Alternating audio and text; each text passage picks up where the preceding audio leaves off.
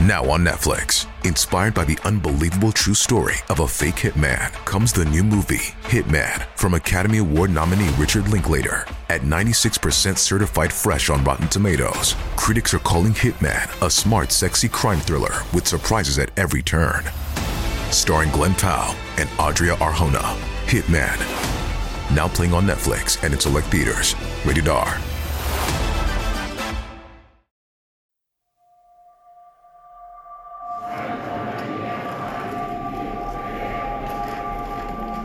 In questo momento siamo in piedi in un salone molto grande. Attorno a noi ci sono più di 200 persone dai 2 ai 50 anni. Qualcuna ha in mano una Bibbia, le altre sono disposte a semicerchio per file e hanno i palmi delle mani rivolti verso l'alto, la testa china e lo sguardo basso.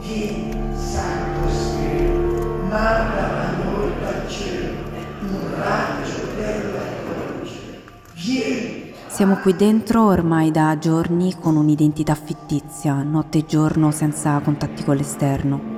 Questa a cui stiamo assistendo è solo la prima delle tante preghiere quotidiane, perché qui si prega di continuo, appena ci si sveglia, mentre si lavora, prima di andare a dormire, insomma a tutte le ore.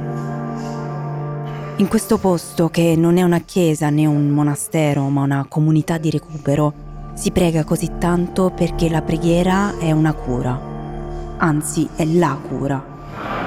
E chi la porta avanti sostiene che possa guarire qualunque patologia, dall'anoressia alla tossicodipendenza, passando per la depressione. Nella fatica, nel pianto, nel dolore, nell'angoscia, o luce beatissima. Questa comunità, che è gestita da un gruppo di suore, sembra un luogo sacro, quasi santo. Alle pareti ci sono immagini votive e tutto qui rimanda a Dio. Ma quando queste preghiere, questi canti, queste odi al Signore sono finite, qualcosa in questa immagine sacra si incrina. E le parole del Signore vengono interrotte dalle urla di dolore e disperazione per le punizioni continue.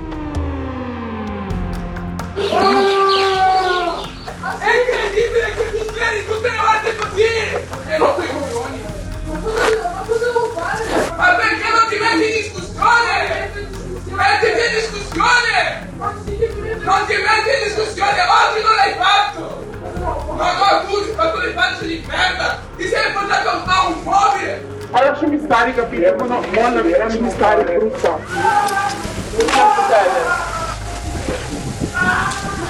No, no, non voglio andare, non voglio andare, non voglio andare, non voglio andare. Come siamo finiti a vivere qui dentro lo capirete alla fine di questa puntata, ma prima dobbiamo spiegarvi come funziona questa comunità, perché esistono dei luoghi, delle pratiche, dei termini, senza capire i quali si fa fatica a orientarsi.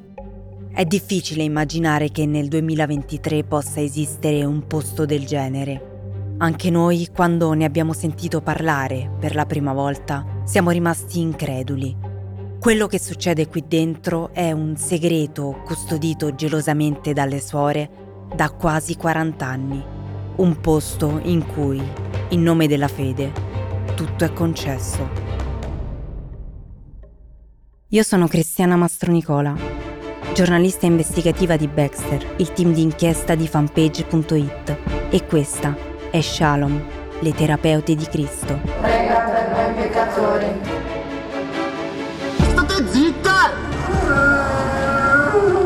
Dacci oggi il nostro pane quotidiano. Delle merda. Stupide e ignorate. Brutta stronza di merda. Essere buoni è facile, essere cattivi è facile, educare è difficile.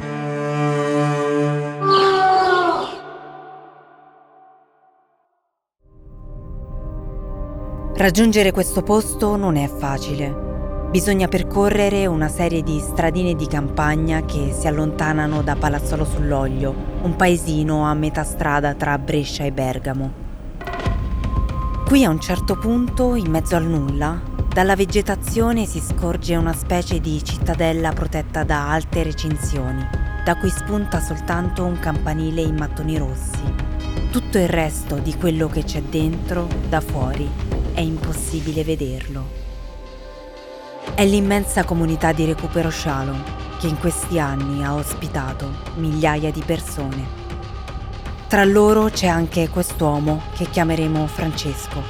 È entrato in comunità per un problema che sembrava risolvibile in poco tempo, ma qui poi ci è rimasto per quasi dieci anni. Né lui né le altre persone con cui abbiamo parlato all'inizio potevano immaginare quello che avrebbero vissuto. Questo grande cascinale si presenta molto bene, molto grande, c'è il campanile con un bellissimo dipinto. La prima impressione è stata di un posto molto accogliente, un posto dove in quel periodo che io avevo bisogno di aiuto poteva farmi risorgere. Come avete sentito la voce di Francesco è distorta, come molte altre che sentirete in questo podcast. Sono tutte persone che hanno alle spalle una storia difficile e sono anche spaventate dalle possibili ripercussioni. Per questo abbiamo scelto di lasciarle anonime. Appena sono arrivata la struttura era molto bella, molto curata. Mi piacevano molto gli ambienti che vedevo. Ci sono dei mobili antichi fantastici, nessun filo di polvere, tutto perfetto. Lei invece è Elena. In comunità c'è stata più o meno tre anni. È stato Francesco a suggerirci di parlare con lei perché la sua storia è una delle più tragiche. Ma a questo ci arriveremo dopo perché tutti loro, all'inizio, hanno la stessa impressione. Anche Carla, un'altra ex ospite. Dall'esterno questa comunità è bella, curata, è tenuta bene. Questo posto è un paradiso, un piccolo paradiso, un incanto. A creare quello che a tutti all'inizio sembra un piccolo paradiso in terra è stata Suor Rosalina Ravasio. Ora è una donna di oltre 70 anni, ma negli anni 80, quando ha fondato questa comunità, era una giovane suora di campagna. L'eroina scorreva a fiumi in tutte le province del nostro paese e il numero dei tossicodipendenti a Brescia e nel nord Italia era più alto che altrove. Molti di loro erano anche sieropositivi sono venuta qui che c'era una stalla. I miei primi ragazzi erano tutti seropositivi, erano ghettizzati al massimo. Quando ho aperto la comunità era il boom, le famiglie avevano schifo dei seropositivi. I fratelli e le mamme non gli davano nemmeno l'acqua.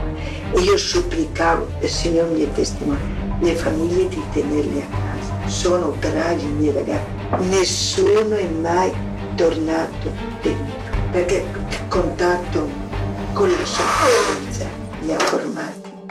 Sono bravi i miei ragazzi, nessuno è mai tornato dentro perché il contatto con la sofferenza li ha formati. Questa che avete sentito è proprio la sua voce, la voce di Suor Rosalina. È lei che ha trasformato un rudere in una delle comunità di recupero più osannate d'Italia. Ormai la conoscono tutti. Il suo metodo non convenzionale, il suo carisma hanno fatto sì che Shalom, da piccola realtà di provincia, diventasse un fiore all'occhiello prima della Lombardia e poi dell'Italia intera. Ed è per questa ragione che se cercaste qualche foto di Shalom su internet, di sicuro tra i primi risultati ne trovereste qualcuna di Rosalina abbracciata a un personaggio famoso o circondata da importanti cariche pubbliche persone che vanno ad assistere alle messe della suora ed è una luminare, portano offerte, fanno donazioni, venivano a visitare la comunità mm, scolaresche, delle associazioni di volontariato. Nel periodo in cui ero andato là io c'era Povia che doveva venire a fare un concertone. Vi aspettiamo questa sera Comunità Shalom, Giorgio Povia, ci saranno tantissimi altri artisti, tantissime altre cose. Ciao, sono Rosalina! Questo è il cantautore Giuseppe Povia. Ho anche visto che ci è andato Roberto Mancini, che ci è andato anche la delegazione di Taiwan. Ciao, sono Rosalina, sono qua con tutti i ragazzi. Ciao! Questo è il saluto dell'allenatore Roberto Mancini e dei giocatori della nazionale di calcio.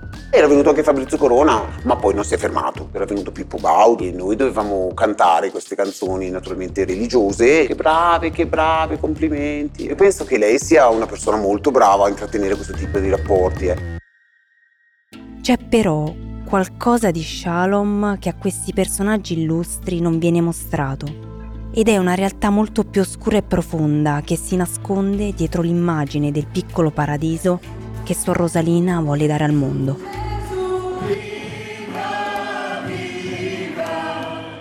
Quando vedo le foto, tipo del concerto, vedo tutti sorridenti sul palco, e ci penso e dico wow, è bellissimo. Dopo un secondo mi viene in mente, io quel concerto ci sono stato, mi ricordo com'era veramente, davanti ai miei occhi ne ho visti di tutti i colori. Questo è Fabio. Lui in comunità c'è stato due anni e per uscirne è stato costretto a scappare. Come lui anche Francesco, che avete già ascoltato prima. È vero, apparentemente può essere un posto che può fare del bene, ma attenzione, non è tutto oro ciò che riluce, come dice un proverbio lì dentro non c'è assolutamente la volontà di aiutare le persone. Ho visto persone che hanno tentato di bere l'ammoniaco, ho visto persone che si sono tagliate le braccia, ho visto una persona che si è buttata da una finestra di 5 metri rischiando di morire pur di andare via da quel posto lì. Esistono due shalom. Quella che viene mostrata al pubblico, alle famiglie. La shalom in cui, a parte qualche piccola parentesi, regna la pace e poi ce n'è un'altra, in cui centinaia di persone fragili sono sottoposte a un metodo durissimo che spinge molti alla disperazione. Questa ambivalenza, come sentirete, torna più volte in questa storia, come in quella di Sor Rosalina, la fondatrice e responsabile della comunità. Una persona che per molti è una sorta di beata vivente, ma dentro quelle quattro mura, quando gli ospiti importanti sono ormai andati via, mostra un volto che nessuno ha mai visto in pubblico.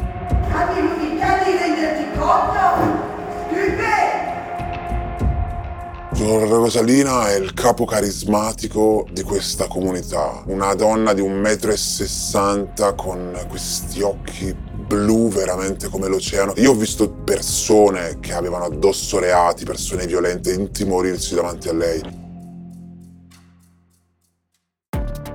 Mentre la comunità cresceva, per mantenere il controllo su tutto, Sor Rosalina ha iniziato a scegliere tra gli ospiti le persone di cui si fidava di più.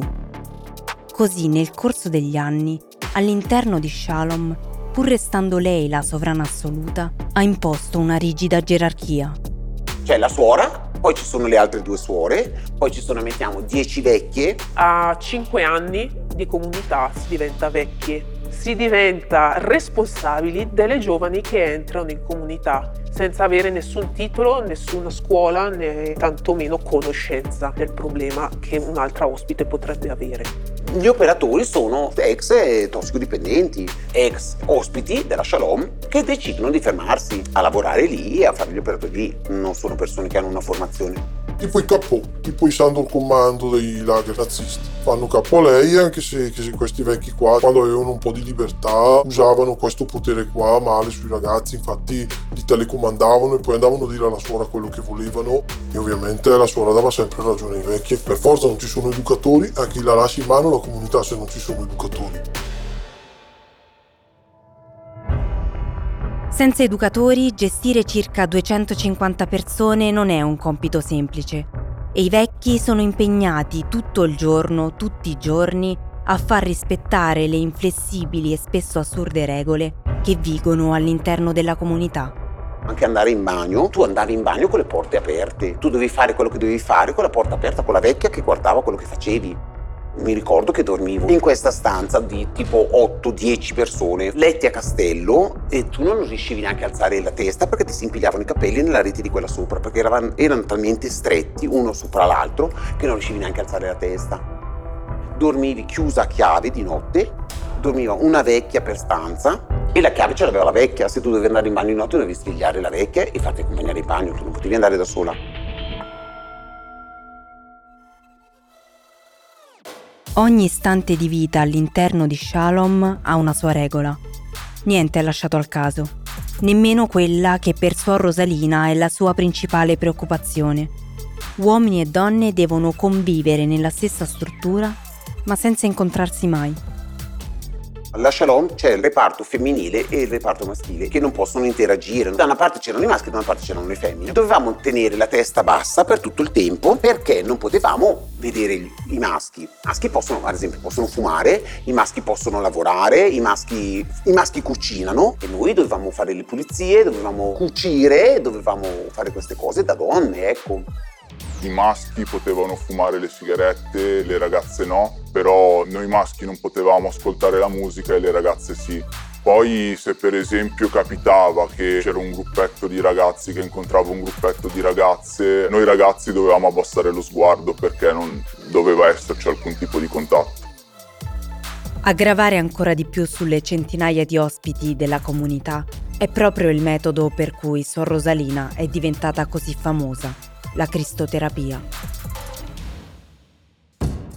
Il metodo Shalom funziona così. Prima atterra ogni tipo di personalità, quindi la zera.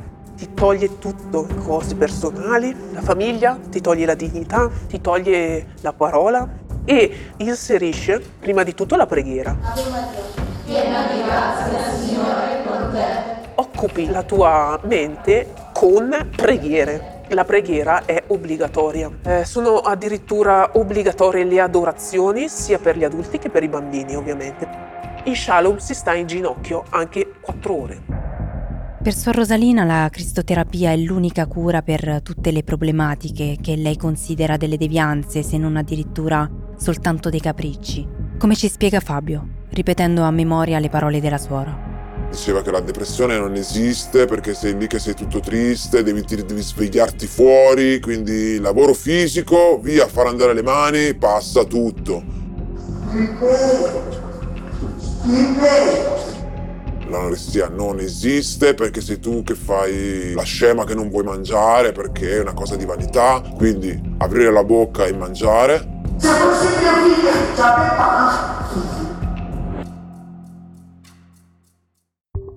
Nonostante la Shalom sia nata come una comunità di recupero per tossicodipendenti, oggi i suoi 250 ospiti sono persone con storie di tutti i tipi, dall'anoressia ai disturbi comportamentali, e parte di loro sono minorenni. I tossicodipendenti veramente ce n'erano pochi, cioè la maggior parte erano ragazzini definiti ingestibili. Tantissimi ragazzini erano lì perché avevano incominciato a fumare la prima sigaretta, non andavano male a scuola, non volevano fare i compiti, stavano fuori la sera, non obbedivano ai genitori, persone che non c'entravano nulla in quell'ambiente.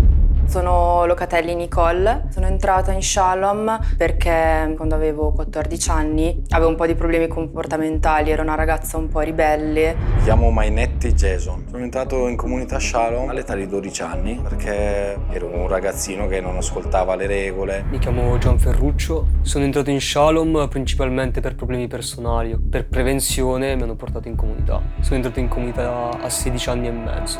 Mi chiamo Serena Rentoni, sono entrata per problemi comportamentali, ero ingestibile, ecco, ero una ragazzina agitata. Avevo 11 anni quando è successo il tutto. Sono entrato in comunità all'età di 14 anni per problemi di ingestibilità. I motivi per cui le famiglie portano a Shalom tanti ragazzi giovanissimi dai 10 ai 17 anni possono sembrare molto comuni, tanto da non giustificare il ricorso a una comunità. Ma non tutte le famiglie riescono a far fronte allo stesso modo alle piccole e alle grandi difficoltà. Come avete sentito, le loro voci non sono distorte come le altre, perché loro stessi hanno voluto così. E come loro ci sono decine di ragazzi che sono entrati in Shalom da giovanissimi e che pensano che il tempo trascorso in quel posto non gli tornerà più indietro. Tra questi c'è anche Andrea. Mi chiamo Andrea Bruzzese, ho 26 anni e vengo da Napoli e ho un problema, si chiama disturbo ossessivo compulsivo e lo scaricavo nei vestiti, compravo molti vestiti. C'è stato un giorno, era fine agosto, andai da Ugo Boss e spesi 3.000 euro in vestiti e da allora mia madre non ci capì più nulla e mi indirizzò a questa comunità. Andrea è un ragazzone con i capelli ricci e uno sguardo tenero. Fra tutte le storie che abbiamo ascoltato, la sua è una di quelle che ci ha colpito di più, probabilmente perché dimostra che qui dentro ci può finire davvero chiunque. I nove mesi che ha passato in comunità sono stati per lui la più grande ingiustizia che abbia mai subito colloquio è stato fatto in un salottino, loro mi incitavano a restare, che questa era la mia salvezza, che soltanto qua potevo trovare la pace, che c'erano molti ragazzi che mi potevano aiutare. però non ero fondamentalmente convinto perché questo ragazzo mi spiegava che il percorso durava 5 anni, sarebbe stato molto duro, molto di sacrificio, senza cellulare, senza contatti e che la famiglia uno la poteva vedere soltanto dopo 6 mesi. La situazione è molto degenerata, mia madre continuava a spingere per farmi restare, io dicevo che non era cosa, io non ci voglio restare, questo non è il percorso adatto a me. La mia madre quindi si alza, non ne vuole sapere nulla, va verso la porta, mi saluta e mi dice tu devi restare qua. Io a quel punto prendo il mio zaino, loro uh, mi fermano, mi aprono lo zaino, mi cominciano a sequestrare il cellulare, sequestrare il biglietto che avevo fatto per il ritorno per Napoli e io ovviamente non ci vedo più, quindi mi ripiglio lo zaino. Loro mi cominciano a spingere. Con la forza mi buttano a terra, mi prendono a calci, mi... non mi fanno respirare. Non avrei mai pensato che arrivavano a questo punto, mi hanno effettuato proprio un sequestro di persona per tutti gli effetti.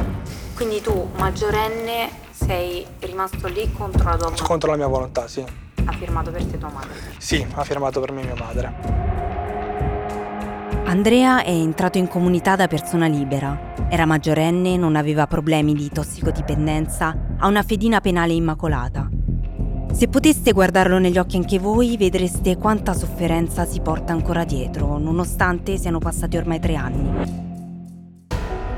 La violenza che Andrea racconta è così priva di senso che si potrebbe fare fatica a credergli. Ma ascoltando gli altri 41 ex ospiti della comunità con cui abbiamo parlato e che dentro Shalom ci sono stati per anni in periodi diversi, le loro storie sono tutte molto simili.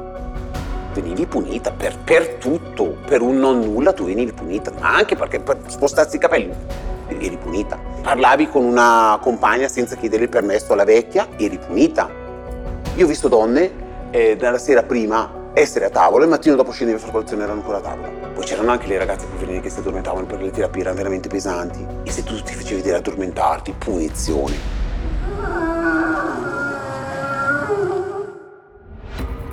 La Shalom che ci descrivono è un luogo di punizioni continue.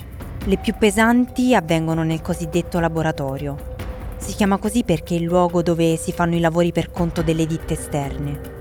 Da luogo di lavoro però per alcuni ospiti può trasformarsi in una sorta di cella di detenzione, dove passare tutto il giorno e spesso anche la notte. Veniva usato solamente come cella di detenzione, quando uno scappava e veniva ripreso, oppure quando avevi la, malsana idea di dirgli che volevi andare a casa, cautelativamente venivi chiuso lì nel laboratorio tu ci stavi segregato, passato cinque mesi lì e in quei cinque mesi io uscivo solo e soltanto per andare in bagno, tornare nella mia camerata o andare a messa. Il cibo te lo portavano dentro, facevi tutto il giorno quelle guarnizioni lì. Questo è di nuovo Alessandro. Le guarnizioni di cui parla rappresentano uno dei lavori di ditta esterna con cui Shalom si finanzia. Lui è uno di quelli che ha trascorso più tempo nel laboratorio. Ti obbligava a stare 24 ore sveglio, tu non andavi a dormire la notte nella tua camerata, stavi lì dentro. Quando uno faceva la notte era sempre affiancato da due vecchi che ti stavano lì a sorvegliare per assicurarsi che tu non provassi a scappare tanti erano davvero sadici, ti facevano comunque lavorare, se magari vedevano che ti abbioccavi, ce n'era uno per esempio che utilizzava anche un bastone, me l'ha tirato contro più volte, ti faceva alzare in piedi, ti diceva ora tu stai in piedi, mi colpiva con questo bastone se mi addormentavo andavi in laboratorio, era una stanzetta dove dalle 8 del mattino alle 8 di sera, senza neanche la pausa pranzo, facevi le guarnizioni, freddo e al gelo, senza riscaldamento, senza nessun tipo di comfort. C'era un tavolo gigante, 10 sedie, 12 sedie, tu stavi attorno a questo tavolo tutto il giorno, la tua vita era lì, per le guarnizioni, che poi sono anche tossiche tra altre guarnizioni. Pregare, lavorare, pregare, lavorare tutto il giorno, 12 ore. Oltre al laboratorio, c'era anche un altro luogo dove avvenivano le punizioni è la legnaia, un termine che spesso viene contratto in legna. È collocata in una delle zone più perimetrali della comunità, lontana da tutto e da tutti. Se il peccato era considerato veramente grave, ti mandava alla legna, che era la comunità 2, proprio l'inferno. Era un posto lontanissimo dalla comunità, era attaccata alla buca del letame. Praticamente c'era questa buca con il letame dentro, da quando ci svegliavamo fino alla sera alle 11 c'era sempre legna da tagliare proprio il punto centrale dove si effettuano proprio le violenze. Sei obbligato a tagliare la linea, se non lo fai cominciano a spingerti, a picchiarti, a sputarti addosso con insulti, di tutto e di più praticamente. Questo è quello che avviene all'interno della linea.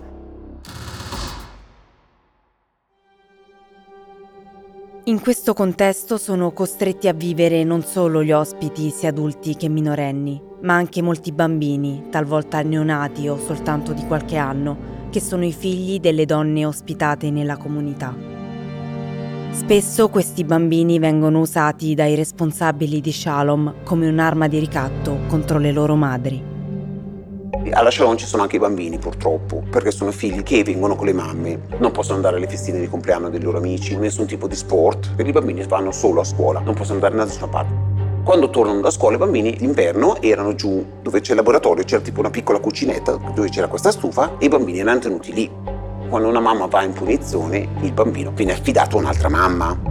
Lei non può vedere il bambino. La mamma va in punizione in laboratorio, il bambino le viene tolto viene affidato a un'altra mamma e lei, il periodo che sta in punizione, un mese, un mese e mezzo, due mesi, a discrezione della suora, il bambino non lo vede. Questa che ci racconta Carla è una delle cose che solo le donne presenti dentro Shalom possono vedere, uno di quei segreti che nessuno conosce. A differenza di Carla però, Elena, che avete già sentito prima, è entrata in comunità con una figlia e questa situazione l'ha vissuta sulla sua pelle. Ci hanno allontanato mentre io ero in punizione, la bambina è stata affidata a una mamma ospite nella comunità, quindi non mi ha visto per quattro mesi, mi è stata allontanata. Io la vedevo solo quando andavo in stanza, la vedevo dormire, la tenevano lontana da me. La storia di Elena, come vi avevamo anticipato, è una delle storie più difficili che abbiamo ascoltato. Elena è entrata a Shalom per scappare dalla violenza del suo compagno, perché sperava che la comunità potesse essere un luogo giusto per riprendere in mano i fili della propria vita. Quando entra in comunità, oltre alla sua bambina di solo qualche anno, Elena è di nuovo incinta. Sono stata in punizione più volte, una delle più eclatanti è stata quando incinta di quattro mesi ho semplicemente chiesto le dimissioni dalla comunità perché mi sono accorta che non era adatta alle mie bambine e tantomeno a me per il mio problema. Sono andata in punizione stretta, eh, si dice alla legna. Quando sono stata portata in ospedale eh, avevo una sentinella, una guardia, una vecchia della comunità con me è stata in camera con me giorno e notte e ha seguito per tutta la degenza per controllare quello che facevo e quello che dicevo ai medici. Volevano che entrasse in sala parto con me il braccio destro della suora, io ovviamente mi sono opposta e la suora mi ha mandato l'avvocato della comunità facendomi una sorta di ricatto. Se io uscivo dalla comunità mi avrebbero portato via la bambina e avrebbero fatto carte per farmi portare via la bambina che era appena nata. Cioè io potevo uscire dall'ospedale mentre la bambina rientrava in comunità.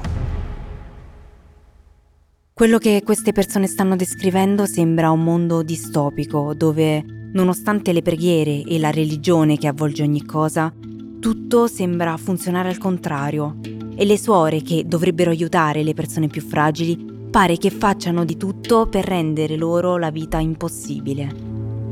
Non è facile credere a queste storie e men che meno verificarle, perché a parte la loro viva voce, nessuna di queste persone ha delle prove oggettive di quello che accade lì dentro. Per questo, dopo aver ascoltato l'ennesima testimonianza di soprusi, vessazioni e violenze, ci siamo resi conto che l'unico modo per conoscere quello che realmente accade dentro Shalom è entrarci noi in prima persona. L'unica cosa che posso consigliarvi è di cercarvi un infiltrato con una microcamera. Fate attenzione che fanno perquise tipo quelle del carcere. L'unico modo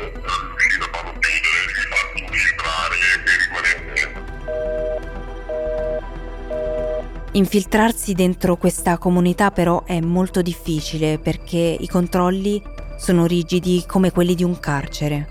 Eravamo sorvegliati a vista. Le finestre hanno le sbarre, le porte vengono chiuse a chiave. Sei accompagnato ovunque vai. Entrare con un cellulare o con qualsiasi altra tecnologia è praticamente impossibile.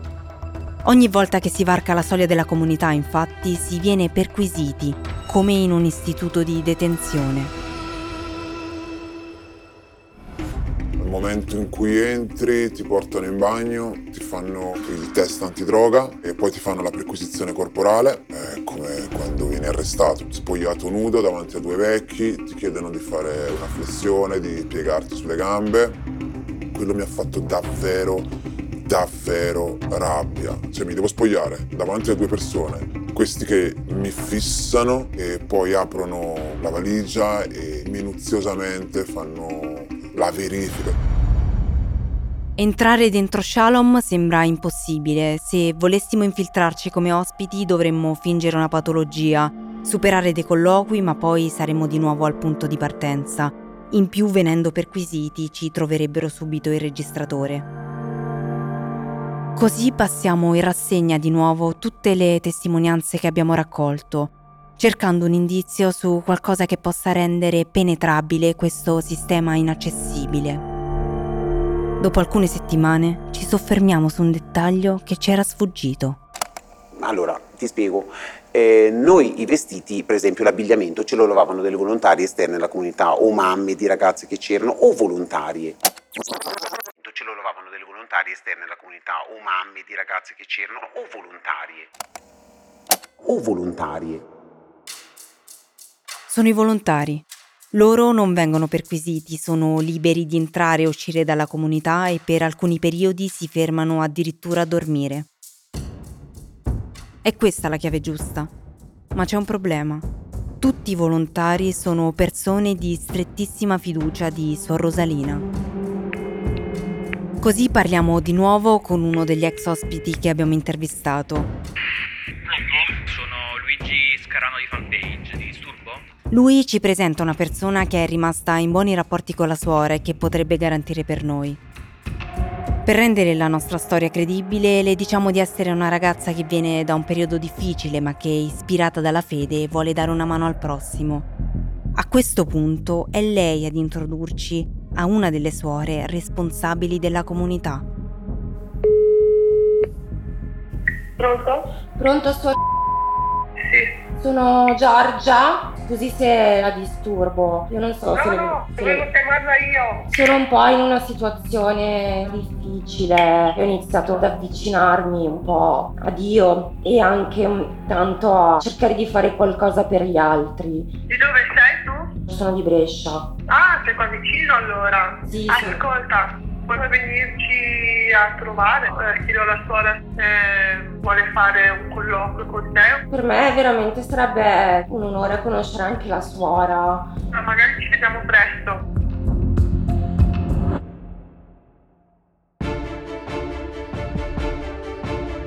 Shalom, le terapeute di Cristo, è un podcast investigativo di Baxter, il team d'inchiesta di fanpage.it scritto da Luigi Scarano, Sasha Biazzo e Cristiana Mastronicola, realizzato con la collaborazione di Chiara Daffini, Ilaria Quattrone e Arsenio Imperioso.